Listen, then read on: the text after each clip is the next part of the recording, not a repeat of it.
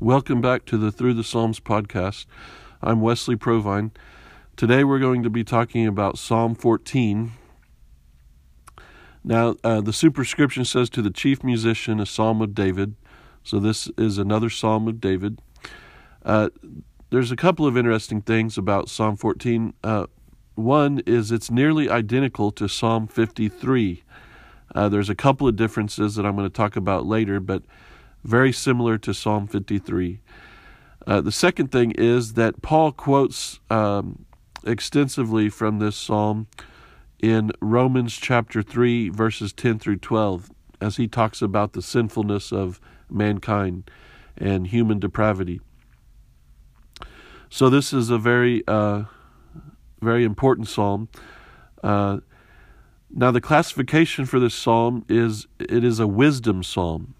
And the only other wisdom psalm that we've come across so far up to this point is Psalm 1. Psalm 1 was also a wisdom psalm. And basically, that means that it contrasts the way of the wicked uh, with the righteous. And it's a teaching psalm um, to teach people the right way to live and uh, so if you read, go back and read Psalm 1, it's similar in tone um, to this psalm because they are both wisdom psalms. Okay, I mentioned the differences between this psalm and Psalm 53. Um, one of the differences is that Psalm 14 and Psalm 53 use different names for God in verse 2. Um, Psalm 14 uses the personal name for God. Uh, it was the name that was so holy that the Jews would not even pronounce it. Uh, Psalm 53 uses the more generic term for God, uh, Elohim. Another difference is that Psalm 14 has seven verses and Psalm 53 has six verses. And the reason for that is when you get down to verse 5, uh, they start to um, diverge a little bit in what they say. The, the wording is different. So, verse uh, 5, 6, and 7 is different in Psalm 14 uh, than Psalm 53, verses 5 and 6. Uh, so, other than that, they're pretty similar. Okay, so let's go ahead and read um, Psalm 14. The fool hath said in his heart, There is no God. They are corrupt, they have done abominable abominable works. There is none that doeth good. The Lord looked down from heaven upon the children of men to see if there were any that did understand and seek God. They are all gone aside. They are all together become filthy. There is none that doeth good, no, not one. Have all the workers of iniquity no knowledge, who eat up my people as they eat bread? And called not upon the Lord? There were they in great fear, for God is in the generation of the righteous. Ye have shamed the counsel of the poor, because the Lord is his refuge. Oh, that the salvation of Israel were come out of Zion. When the Lord bringeth back the captivity of his people, Jacob shall rejoice, and Israel shall be glad. Okay, verse 1 is a very well known verse and uh, you'll hear it quoted a lot. And it's just basically describing the um, the fool who believes that there is no God, who lives like there is no God, uh, and it's just describing that as a foolish and destructive way of approaching life.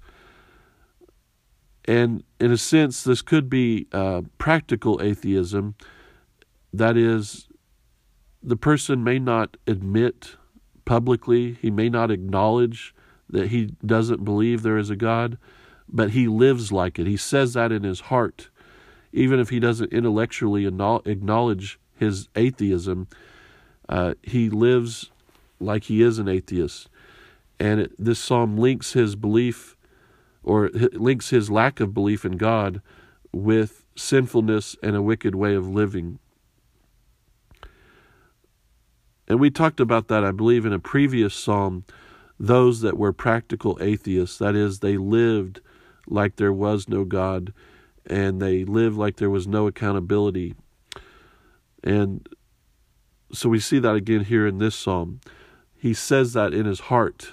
That is, again, he may not publicly acknowledge that, uh, but when he's alone in his heart, that's what he thinks. And that's the way he lives, like there is no God. Now, Paul quotes verses, uh, part of verses 1 through 3. Paul quotes these verses in Romans chapter 3, uh, verses 10 through 12. And Paul is talking about the universal depravity of mankind. He's talking about the sinfulness of humanity. And you can turn to Romans 3 if you would like.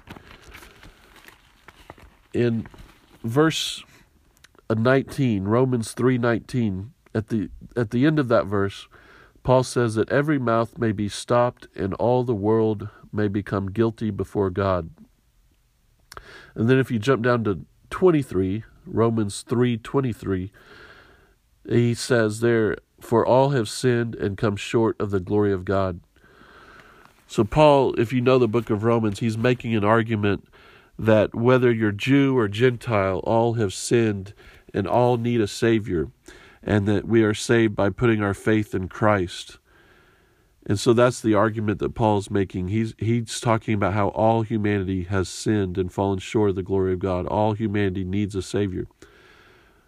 Back in Psalm 14, um, David is not necessarily describing all of humanity when he talks about these people. He's more talking about the wicked and those who persecute God's people.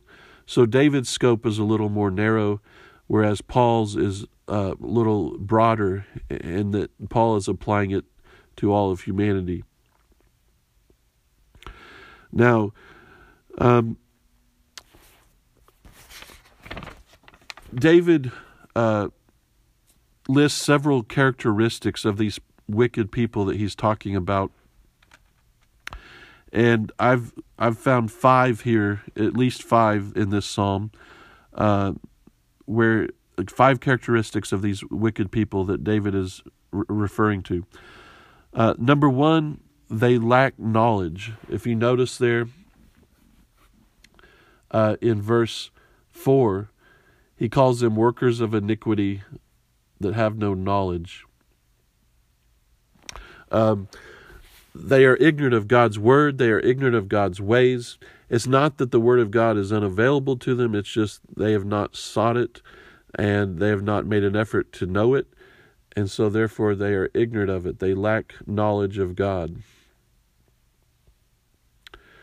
The second characteristics characteristic of these people is that they persecute uh, God's people. Um, he talks about, he uses the metaphor of eating up my people as they eat bread. So uh, they persecute, they oppress the people of God, they have no concern for the people of God. The third characteristic is that they lack a prayer life. They don't call upon the name of the Lord. It says there at the end of verse 4 and they and call not upon the Lord. So they don't depend upon the Lord, they depend upon themselves. They are self sufficient. They look to themselves uh, for strength. They don't look to God, they don't pray to God.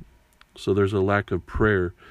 Number four, they are in great dread or fear. You, you'll notice that at the beginning of verse 5. And why are they in great dread? Because God is with the righteous. It says, For God is in the generation of the righteous. So they persecute God's people, but it, it seems like David is saying they also recognize that God is with the righteous, and therefore they are in great fear. And then number five, they mistreat the poor. Uh, it talks about them shaming the counsel of the poor and the Lord being his refuge. We've talked about this in previous Psalms how one of the marks of these wicked people that David uh, describes in these Psalms is that they oppress the poor. So there's five characteristics there that I've listed, uh, or that David has talked about in this Psalm, of these wicked people that live like there is no God. Now, verse 7 uh, kind of changes uh, gears, and here David looks forward to the Messiah. He's longing for the Messiah. Uh, and we know that to be we know that Messiah to be Jesus. Uh, because you know David feels discouraged about these wicked people and he feels discouraged about the sinfulness around him. He looks forward to the day that the Messiah will come and deliver Israel from this. And at first glance, verse 7 may seem to refer to the return from the Babylonian exile because he mentions the captivity and he talks about uh, Jacob rejoicing and Israel being glad when the Lord brings back the captivity of his people. But if this is a psalm of David, it probably is not referring to that because the Babylonian captivity and the return from exile took place hundreds of years after the time of David.